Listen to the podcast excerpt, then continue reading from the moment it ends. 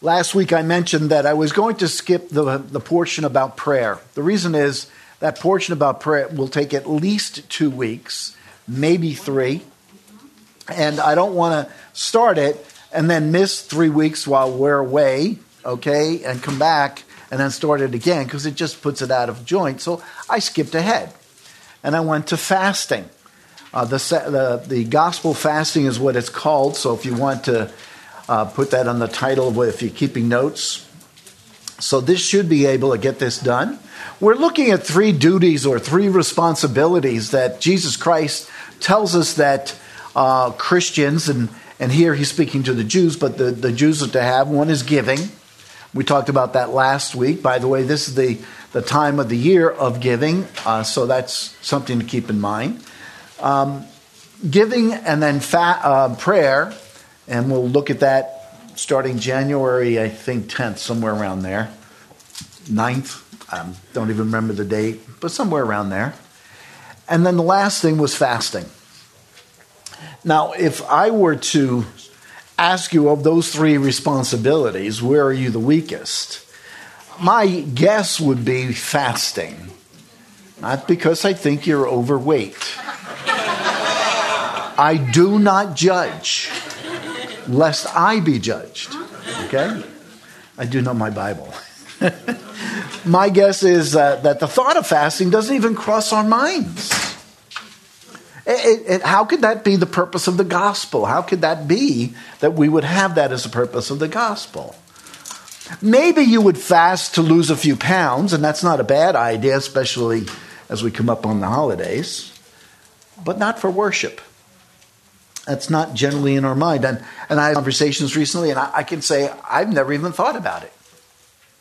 I've never thought about the idea of fasting. It, it, it, just doesn't cross my mind. When I read my Bible, I, I don't see anywhere in there it says, Thou shalt fast. I don't see that. And um,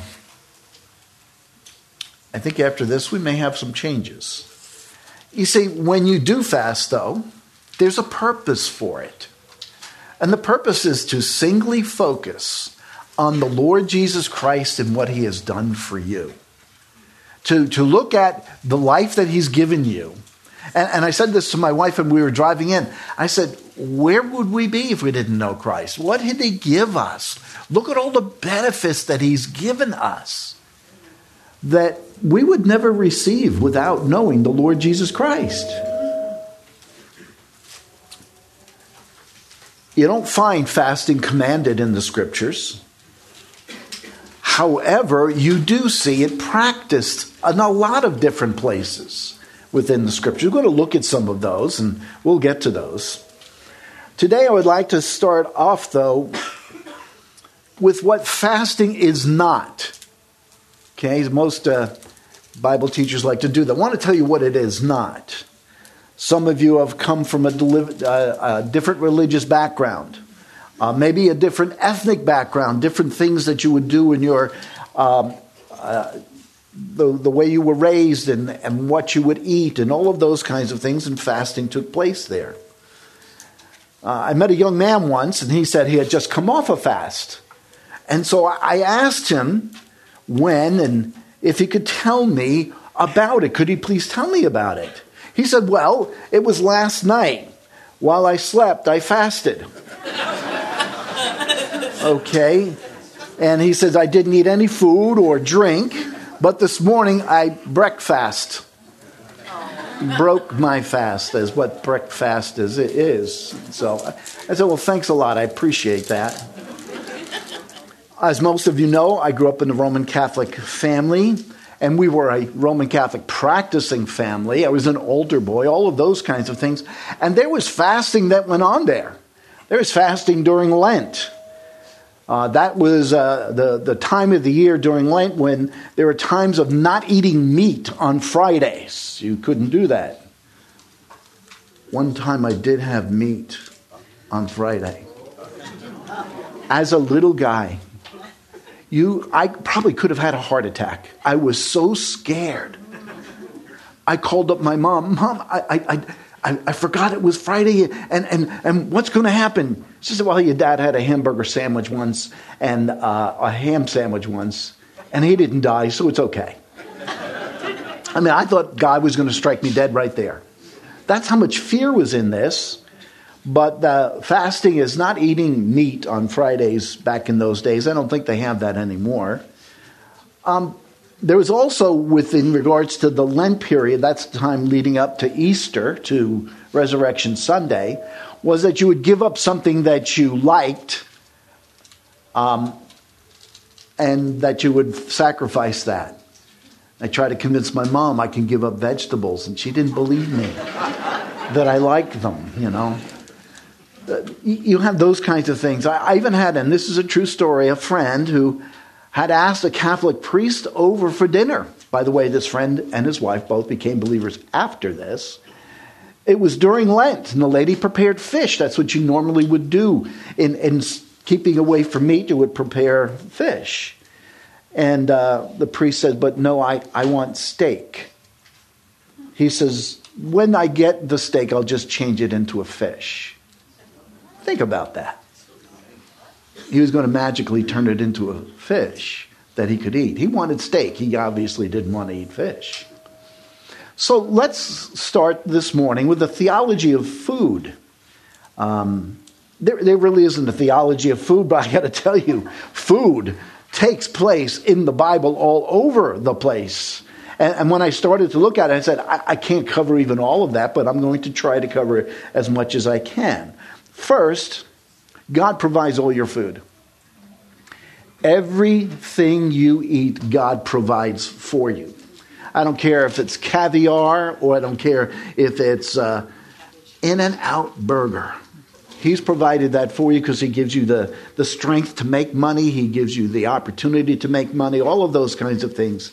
He takes care of you. I, I liked when we were going through, was it two years ago, um, when the um, ep- epidemic sort of happened, Grace Church started giving out food to different families.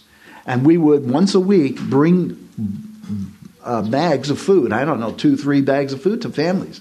Did it for 90 to 100 families. And we did that every week just to make sure that they had enough sustenance. That's what you do. But God provided that. We didn't provide that in a sense. God was the one who did that. Turn with me to Genesis 129. We need to start at the beginning. We need to start at the beginning. And in Genesis 129, God said this Behold, I have given you every plant yielding seed that is on the surface of all the earth, and every tree which has fruit yielding it, and it shall be food for you. God gave all of this to them in the garden, okay, of, and I could say Eden, but it's Eden he gave it to them in the Garden of Eden. And he gave it there, and he wanted to show them that that's what he was doing for them, and he does that same for us. Before the fall, the only thing that was really eaten that we really know, okay, was plants and fruit. We could maybe extrapolate that maybe they sacrificed the other animals, but why would they sacrifice? There is no sin. So there wouldn't be sacrifice. So I, I, would say there probably there may be a situation there where they didn't have meat, but they did have animals that were created that would eventually turn to meat. Turn with me to Genesis three. This is the, the fall. Now, and it talks there about food as well. In Genesis 3, and starting in verse 1, it says this Now the serpent was more crafty than any beast of the field which the Lord God had made. And he said to the woman, Indeed, has God said, You shall not eat? See, here's where food comes in. You shall not eat from any tree of the garden. And so it has to do with food. And the woman said to the serpent, from the fruit of the trees of the garden we may eat, but from the fruit of the tree which is in the middle of the garden, God has said, You shall not eat or touch it. Now, obviously, that's a, a change in what the, the command was from God, or you shall die, or you will die. Verse 4 The serpent said to the woman, You surely will not die. He's trying to convince her, It's not going to kill you. by eating a piece of fruit. It's not going to do that. For God knows that in the day you eat from it, your eyes will be opened and you will be like God, knowing good and evil. In other words, you're going to know, have insight, great insight, if you eat that food. That's what's going to happen. When the woman saw that the tree was good for food and that it was a delight to the eyes and that the tree was desirable to make one wise, she took from it its fruit and ate. And she gave it to her husband with her, and he ate. See, food gets you in trouble. I mean, that's what I extrapolated from this. I, I got to stop eating because the food, no. You, you can see food does get you into trouble sometimes. Look at verse 17 of that same chapter, chapter 3. Verse 17, then to Adam, he said, Because uh, you have listened to the voice of your wife, now I'm not going to say anything about that. I, I'm just not going to say a word that the man listened to his wife. And have eaten from the tree about which I commanded you, saying, You shall not eat from it. Cursed is the ground because of you. In toil, now you're going to have hard work. You will eat of it all the days of your life. Now, all of a sudden, instead of it being provided by God, you have to work for it. You have to do something for it. And I've never been a farmer, but I've, I've had a tomato garden in my backyard. That is a lot of hard work to keep that puppy going. You know, you're trying to get these beautiful tomatoes out of there, and you got you got bugs in there, you got weeds in there, and you got to dig them up, and you got to get down low. I mean, it was just horrible. And I haven't done it in the last three years, but man, that was hard work. Yeah.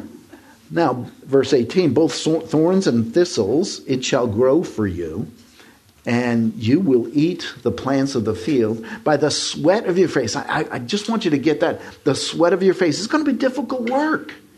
You ate something you weren't supposed to eat, and now it's going to be difficult work.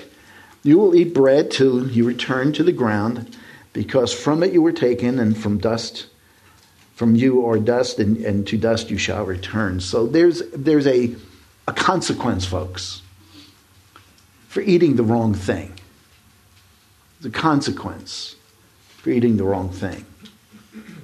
After the fall, though, something good does come out, okay?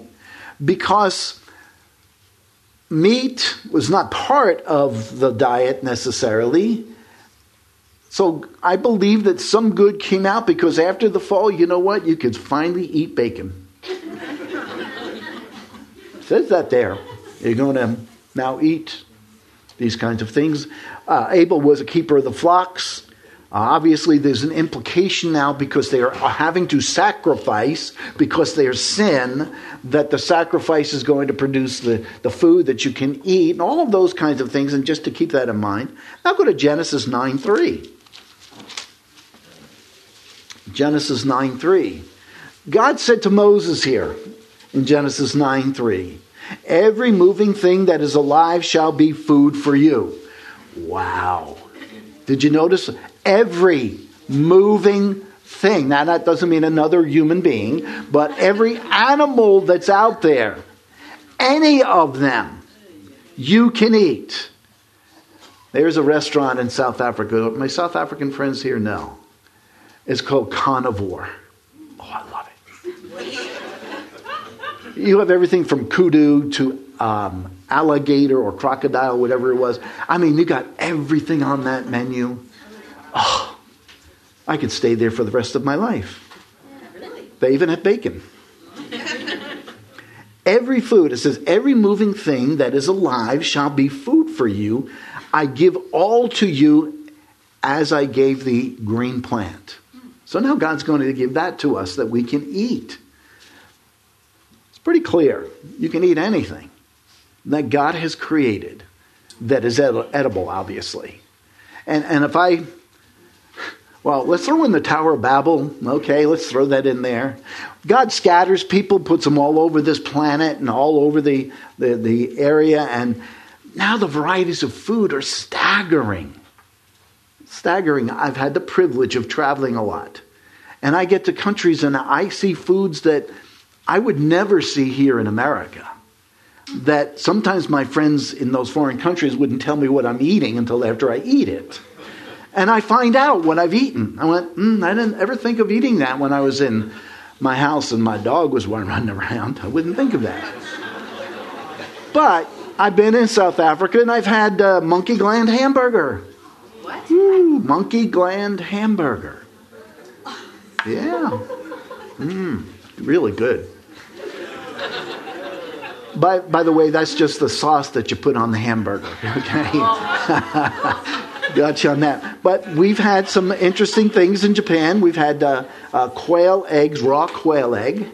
My wife gave me her portion because she didn't think she could do it, but eh, you, you get to try those different things. With the establishment of the people of God, though, the chosen people of God, Israel, there are some limitations now that are put on that eating. God wants to protect them. Some of those foods are not going to always be clean. And so he's trying to regulate their diet and regulate their worship. Turn with me to Leviticus. In Leviticus chapter 16, um, we see here an injunction for the Jewish people at the Day of Atonement. At the Day of Atonement, starting in verse 29, that's Leviticus 16, Leviticus 16, verse 29. It says this This shall be a permanent statute for you in the seventh month. On the tenth day of the month, you shall humble your souls. Now, that particular phrase there, humble your souls, is probably not translated in all your Bibles, humble your souls. In some of it, it may be you are to take a fast the one important thing that I want you to pull out of today when, when you do a fast for God, it is to humble your soul. That's what the ultimate purpose of it is that you put yourself under God realizing he's in control of everything. But let's finish that. Humble your souls and not do any work, neither the native or the alien who sojourns among you. For it is on this day that atonement shall be made for you to cleanse you. You will um, be clean from all your sins before the Lord. It is the Sabbath of solemn, uh, uh, uh, of solemn rest for you that you will humble your souls. You see it twice again. It is a permanent statute, so the priest who is anointed and ordained to serve as priest in the Father's place shall make atonement. It's a very important time in the Jewish calendar. I mean, this day is the day that they come together to confess their sins. And they, they are to take a time of fasting staying away from certain foods, not participating in certain things. That is what's supposed to happen. Humble your souls. That's a picture of a man coming before God. He's afflicted. He's afflicted with his unworthiness. He realizes how sinful he is. Now, today we have communion. I'm going to go down there and uh, half an hour or so, and we're going to be participating in communion. That's a very important time. We should be humbling our souls with the thought of where am I at with God? Am I worthy to receive? Okay, and somebody's already come to me this morning trying to figure it out. Or am I worthy to receive communion in this condition? That is wonderful. That's absolutely wonderful. But that's what we're supposed to do, and that's what they did here in Leviticus.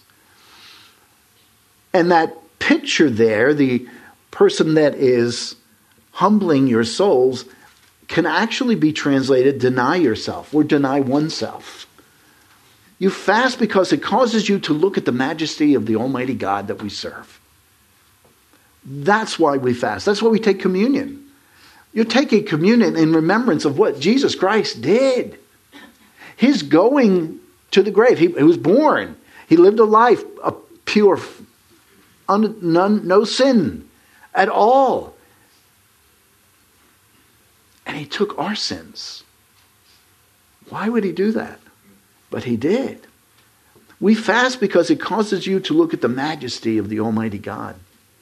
Turn with me now to Ezra. I mean, obviously, we can go through Exodus. And in Exodus, you have the manna that's given to the people of God. You have quail that's given to the people of God. And in a sense, the water was given to the people of God as they go through 40 years in the desert. That's what God does for them. But I, I like Ezra because it gives us a, a, a picture there in Ezra chapter 8. Ezra chapter 8, and I'll catch up to you because some of you had already started turning there. Ezra and Nehemiah. Ezra chapter 8, starting in verse 21. Now, remember, these are the people that are returning from Babylon. They were in captivity and they're trying to come back into the Holy Land. They're coming back in the Holy Land. And Ezra uh, finds the scrolls. He wants them to do things right. And he says in verse 21 Then I proclaimed a fast there at the river of Ahava that we might humble ourselves before our God to seek Him, to seek from Him a safe journey for us, for our little ones and all our possessions. Here they are, they're going to come from Babylon back to Israel, back to the promised land, and they come, how do they do that? Having a fast. The fast causes them to think on the things of God. Folks, when you're hungry, that's what it's supposed to do. That's what the fast is supposed to do. It's not supposed to make you think about what's in your refrigerator. It's not supposed to make you think of where's the closest in and out burger, you know, that kind of thing. It's supposed to be thinking about the things of God. Verse 22 For I was ashamed to quest for, from, request from the king troops and horsemen to protect us from the enemy on the way. Because during those days out there in the desert, as they're coming across, there were enemies there, people that would want to pilfer everything they had. Ezra saying, oh, I want to request that, but I was ashamed because we had said to the king, Your hand, the hand of God, is favorably disposed to all those who seek him. With his, but his power and his anger are against all those who forsake him. So why would I request this help from the king when God's going to take care of me? God's going to take care of me. And then we see in verse 23 so we fasted and we sought our God concerning this matter, and he listened to our entreaty. We fasted. Exactly what that fast was doesn't tell us, but they fasted. They did something that was honoring to God, and he gave them a safe trip back into the promised land. Why am I going through all of this? Because nowhere in the Bible is it commanded to fast. It only gives you examples. And I want you to see what happens with the examples. The examples of doing it God's way. He rewards those people doing it God's way. And that's what we ought to be doing to not do it for the reward, but do it to honor Him.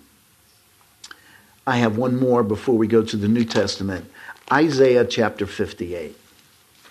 Isaiah 58 is somewhat not convoluted. I don't want to say that word. That's a terrible word to say when you're looking at the scriptures. But it's not as clear. But believe me, these Jews are not doing it for the right purpose.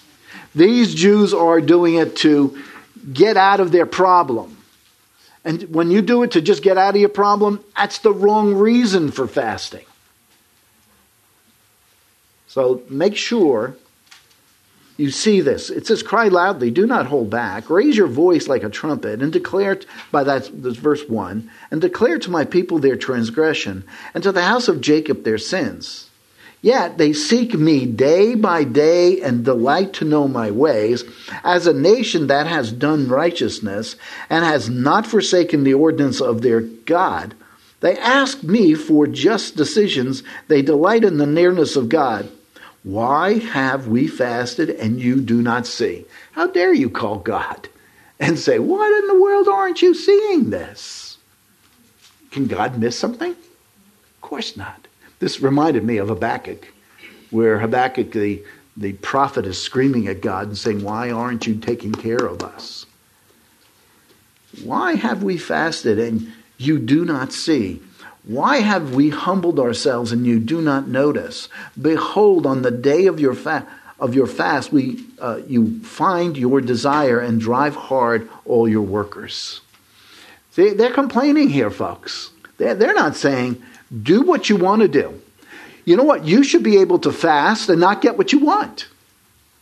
But it should be driving you closer to the Lord. It should be driving you closer to the Lord. You see, as Christians, sometimes we, we say, it, but I've been praying and I've been doing this and I've been doing that. Why aren't I getting it? Why should you? There's no guarantee. There's no guarantee. But that's what we're pointing out here. Verse 4 Behold, you fast for contention and strife, and to strike with a wicked fist. You do not fast like you do today to make your voice heard on high. Is it a fast like this which I chose, a, a day for a man to humble himself? No, there's no humbling going on here. It is for bowing one's head like a reed and for spreading our sackcloth and ashes as a bed. Will you call this a fast, even an acceptable day to the Lord? No. This is not right, folks. This is not acceptable. He goes on, in there a few, few more verses, just pointing out the insincerity of these people. You see, folks, you can't hide any of that sincerity from God.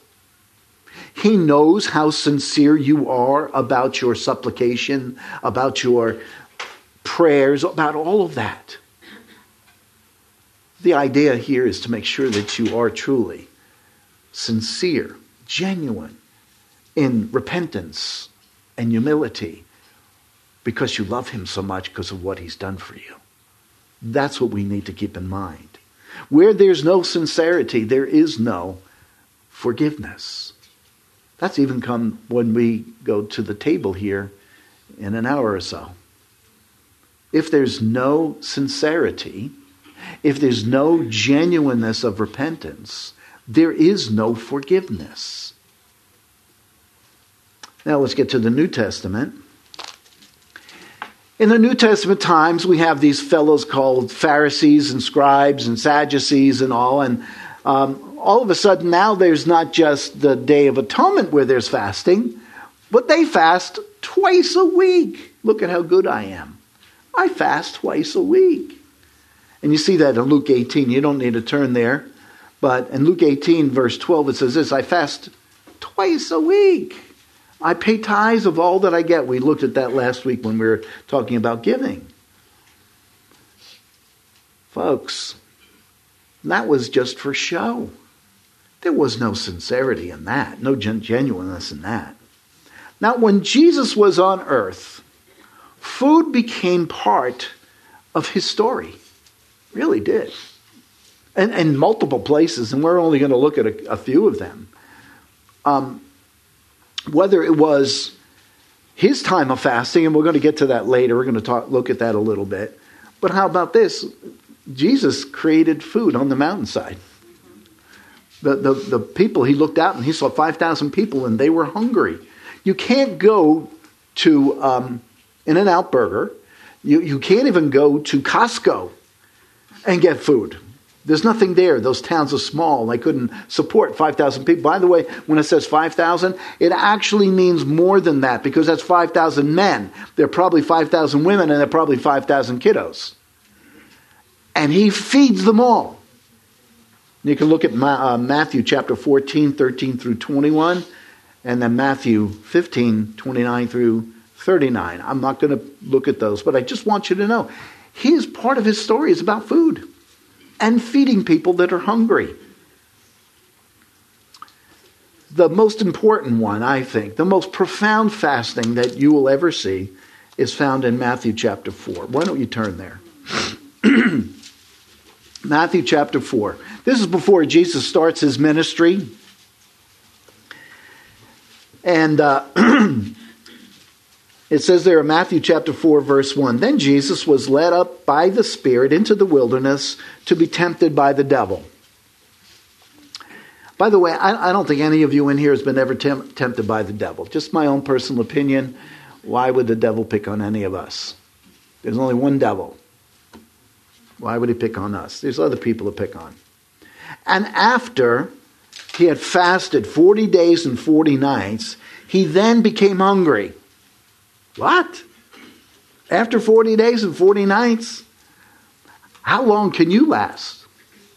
40 seconds? 40 minutes? 40 hours?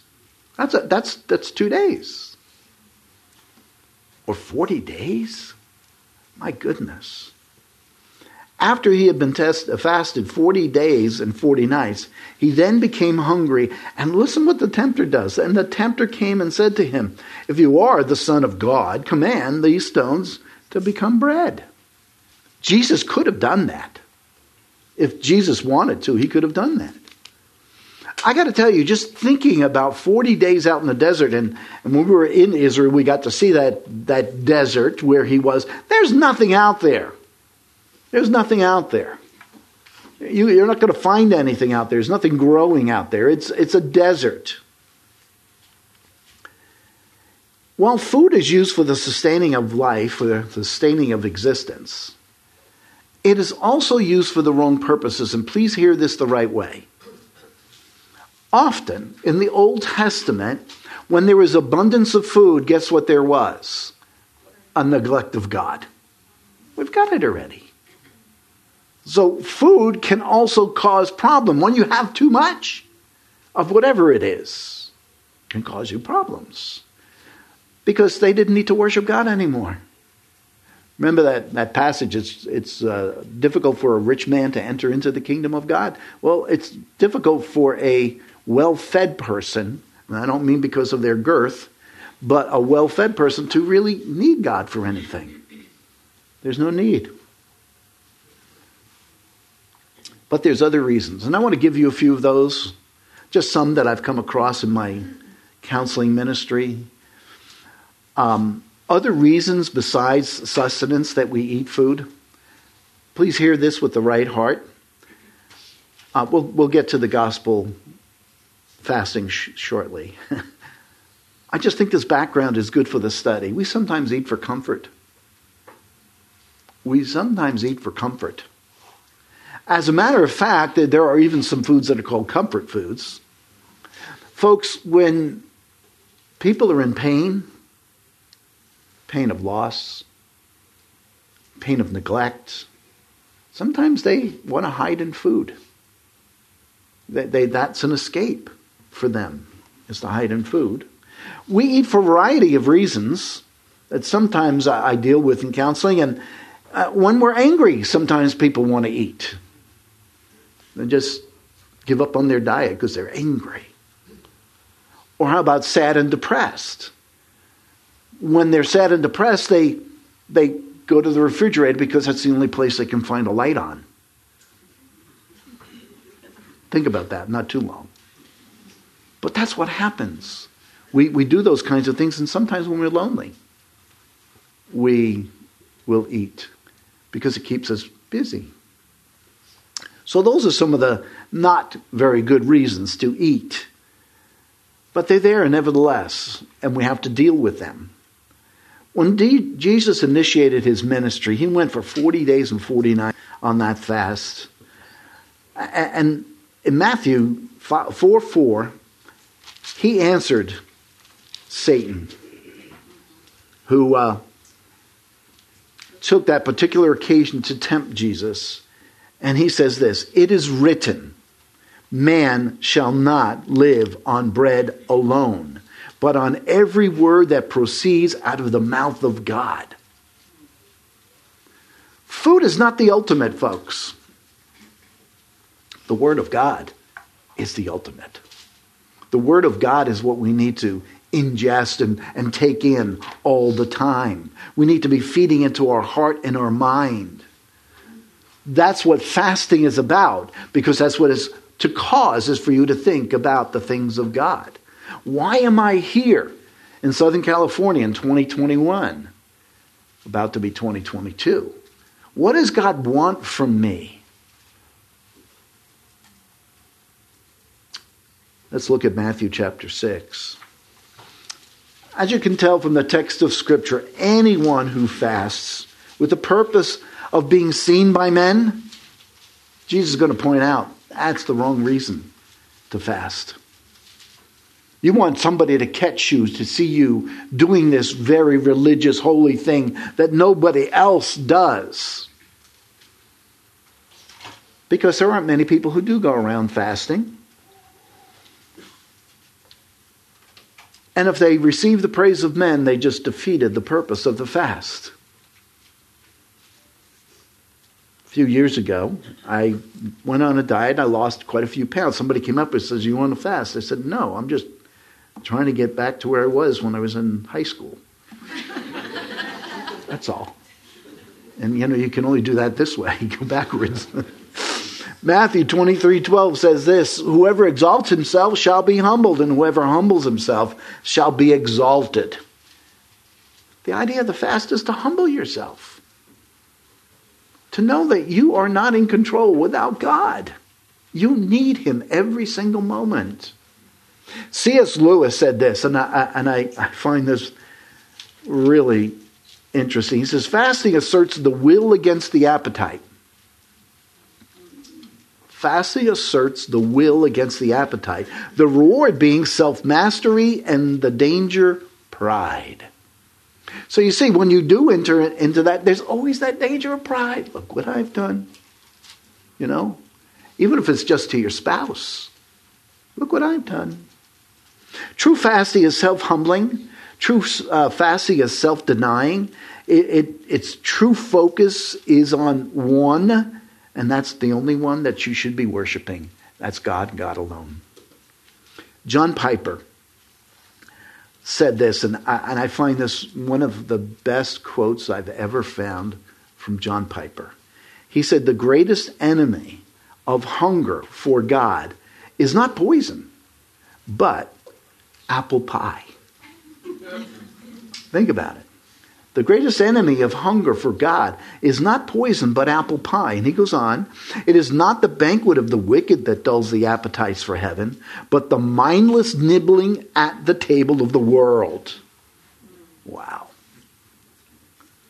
I don't always like John Piper quotes, but I think, to me, the mindless nibbling at the table of, of the world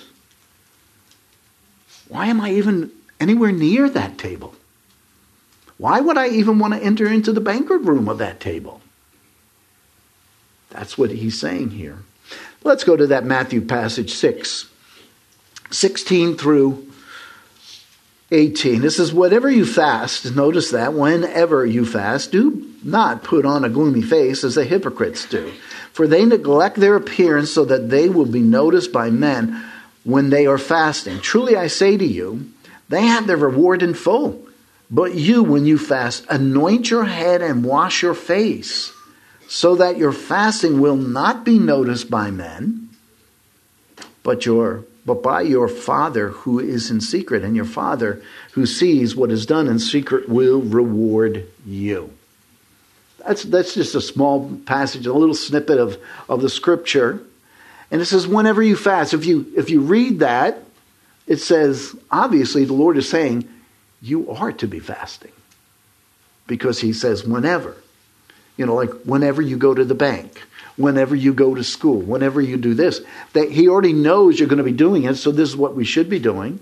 And I got to tell you, in my own, I, I don't know, I don't, wouldn't say ignorance. I shouldn't be ignorant of these things, but I've never even thought about it. i've never even thought about it. Whenever you fast, Jesus expects it. He's not telling us to do it. He's not telling us when to do it. He's not telling us how to do it. But whenever you do it. And he doesn't even say how often. Maybe it's once a year. Maybe it's uh, once every six months. I don't know. You make that up in your own heart and mind. There's no control here that you must do this or you must do that. In New Testament times, the fast for food that one abstained from, whether it was a partial fast and sometimes a full fast, there's all kinds of ways of doing it. But the warning here, listen to this, here's the warning do not put on a gloomy face. In other words, don't look sad. you know, the sadness you put on when you're told there's no more double doubles. I know that's a nightmare. I know that's terrible, but, you know, it's not that bad. It says here, do not be sad faced. The particular uh, Greek word that's there is skuthropos, and it means to have gloom ridden face, a gloom ridden face. I guess it's like a kid that's been sent to his room because he's misbehaved. He has a gloom ridden face. It's that kind of thing. Hmm. But how can you do that as a, an adult? Jesus calls that kind of person, guess what he calls them? A hypocrite a hypocrite. They are called a hypocrite because Jesus knows that that sad face that they put on is for a reason. They put on that sad face for you to recognize them. Oh, what's wrong? Oh, what's going on? They want to be recognized by others and then they can announce their righteous behavior. Jesus is condemning this con man, this con woman, who has a gloomy face because they will be recognized as not being well. That look will bring about questions asking uh, if they're all right. Are you okay? Next, this hypocrite adds to the gloom. What does he say Therefore, they neglect their appearance so that they will be noticed by men when they are fasting. In that day, the Jew would uh, be disheveled he may even take some of the ashes from his fire and put them on his face and, and really look dirty and, and those kinds of things. And, and, when, I, when I was reading that, I, I thought about it. and I said, oh, in the Roman Catholic Lenten procedure, you start out with Ash Wednesday. Guess what they do? They put ash on their face. Why? Everybody else can recognize them. I had a friend when I was in elementary school. He says, I didn't get enough ashes on there because I want everybody to know I'm going through this. What? what?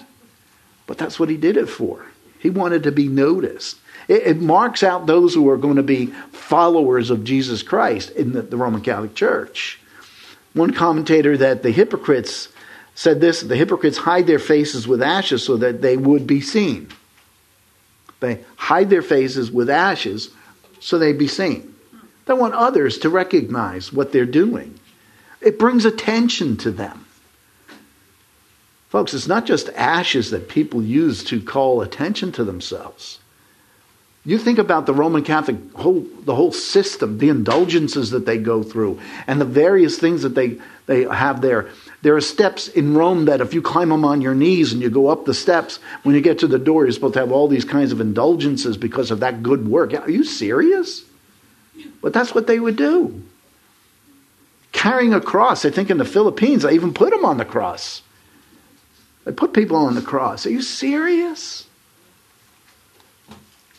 You may not go about announcing to everyone that you're doing it, but you make it look like you're doing it. And then they ask you, How are you doing? What's going on? It's a ploy to gain attention. You know that they received a from their great act. It says there in verse 16 Truly I say to you, they have received their reward in full. It's right there. It's over. There's nothing eternal in this. There's nothing for God in this. It's over. They received the temporary admiration of those who noticed, and it goes away. Even the music here, they talked about that we're like the grass of the field and we burn up. That's what it is. It just burns up. It means nothing. Verse 17, but you, when you fast, anoint your head and wash your face. By the way, this was a, a way they took a bath. You know, they, they cleaned their face and made themselves look uh, awake. uh, they got the stuff out of their eyes and all of that kind of stuff. The humble believer will take care of looking good even in that situation. It says here, but you, that is, fasting is not a gloomy faced individual gaining attention. That's what you're not supposed to do. But you are supposed to be different. They clean up, anointing their head. And the anointing is to make them look well, not pass, not passing out. Verse 18, because I do want to do something at the end here and give you some ideas. Verse 18, so that your fasting will not be noticed by men, but by your Father who is in secret, and your Father who sees what is done in secret will reward you. That's where you get your reward. That's the ultimate reward. How about you? I don't care what I get here. I want, I want to see what the Lord has for me there. I'm looking forward to that. Fasting indicates a disruption of the normal life of a person. The prominent reason for a believer to fast is to what? Focus on his communion with God. You see, fasting is going to bring about pain. It's going to be something that you feel neglected, you know, the, the energy that it gives you, the food and all of that. That's what it's supposed to do. Let me focus on the Lord. That's what I want to remember. now, I, I'm going to unfortunately rush the end of this. I'm sorry. But I'm going to give you some reasons to fast. If you want to take down notes, I have 10 of them 10 reasons to fast. But I have a warning. I'm, I'm not the CDC, but I do have a warning. When you fast, it changes your body metabolism blood sugar, all of that kind of stuff. I'm not a doctor. I could have the doctor give you all that information so you come up here and talk to him. But it's it is, okay, something that could change even your medications that you're taking, all kinds of things. So I'm putting that out there because I don't want the responsibility for you passing out. this is not something to mess around with. Also want to make sure we understand that. If you are ill, don't do it unless you speak to your doctor about fasting. There are different ways of fasting, we'll give you that as well. Reasons to fast. We're not animals. The animals are on this earth for one reason to eat and be eaten. That's what they're out there for. They are to be, and I don't mean your puppy in your little house and all that kind of stuff. The idea here is because it we're not like animals. We need to control our natural impulses. This is a good place to get started. the animal's purpose in life is not the same as our purpose. Ours is to worship the Savior. Number two, so we are not animals. Number two, we fast because it can be good for our health. Um, I had some folks pointing that out to me even just recently. It can help you to think clearly, more clearly, okay, because it takes away some of the stuff that clutters it. So it's good for that reason, but that's not why you fast, but that's one of the benefits. Number three, we are not slaves to our appetites. We are not slaves to our appetites. That's another reason. Number four, we fast to show we have a hunger for God. We have a hunger for God. We want His nourishment, what He's going to give us. Number five, we fast to reduce our appetite for the world. We fast to reduce our appetite for this world. We fast also, this is number six, we fast to help us develop self discipline. Number seven, we fast to find out the depth of our love and devotion to God. We fast to find out the depth of our love and devotion to God. Number eight, we fast to find out if we are content. If we are content. Number nine, we fast to mourn over our sin to repent before God. That's what the fast is for, is that we mourn over our sin. And I've said this before in, in this message, but number 10, we fast to have pure communion with the living God. Because as you fast, it, it brings into focus the things of God. Now, I, I do notice some people out there, but they're only kids, so we, we'll ignore them. Just kidding. Now, how to fast. How to fast. I'm going to give you seven, re- uh, seven ways of how to fast. Fast regularly. whatever that means for you. Whatever that means for you. Because it says in Matthew 6 16, whatever you fast. Fasting is assumed by God, it should be practiced by us. Number two, fast prayerfully. Spend a good amount of time worshiping God, exalting His name. Read the scriptures. Pick up a hymn book and, and, and sing those songs in your heart. Whatever it is, worship Him. That's what it's for. That's two. Number three is fast secretly. Don't tell everybody about it. Once I had somebody come up to me and say, Can you pray for me? I'm on a fast. I'm going, I think that's defeating the purpose of what we're going, you're doing there. But fast secretly, fast humbly. Be a humble man, be a humble woman. I, I do need to bring this to you. First Timothy 4. 1 Timothy 4 says this, but the Spirit explicitly says that in latter times some will fall away from the faith and paying attention to deceitful spirits and doctrines of demons, by means of the hypocrisy of liars, seared in their conscience as with a branding iron. Men who forbid marriage and advocate abstaining from foods. I'm not doing that, folks. I'm not starting another, you know, religion here, which God has created to be gratefully shared in by those who believe and know the truth. Verse 4 For everything created by God is good, and nothing is to be rejected if it is received with gratitude. So receive whatever you can with gratitude. It's not that we start a whole new cult of fasting. That's not what we're about. Number five, fast with repentance and significant prayer. That's what you're supposed to be doing, is fasting with repentance and significant prayer. Fast creatively. Now, here's where I'm going to give you some other ideas. If we can't do food because of a metabolism issue or uh, um, uh, other reasons, medical condition that disallows it, fast from television, entertainment, Fox News. And I'm not kidding shopping for shoes. I don't know. You pick out something that you find yourself uh, doing a lot. I don't know anybody who does that, but I mean, if you know anybody, that's what you need to do.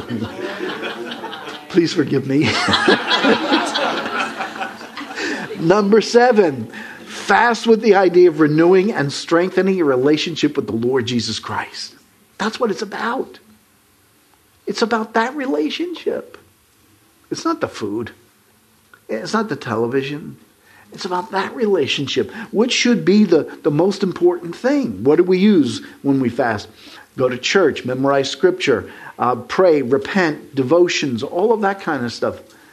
Think of more. The, think of others as more important than yourself. I mean, there, there's so many things that you could be doing and building on.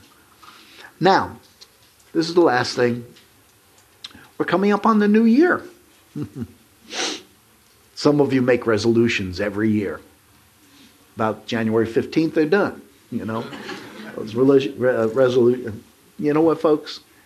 You want to draw closer to God? This is a way to do it. You want to draw closer to your Creator? This is a way to do it. You want to draw closer to your Savior? This is the way to do it. And I'm going to be praying for you we will be here next week, but after that, we go see grandkids. And so we'll be traveling. But I'm going to be praying for you that if you make a resolution, that you stick with that.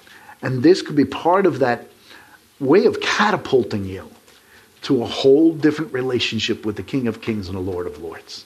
Let's pray. Father, thank you for today, Lord. Thank you for communion that we can have it together, that we can worship you, Lord, with our whole heart, mind, and soul.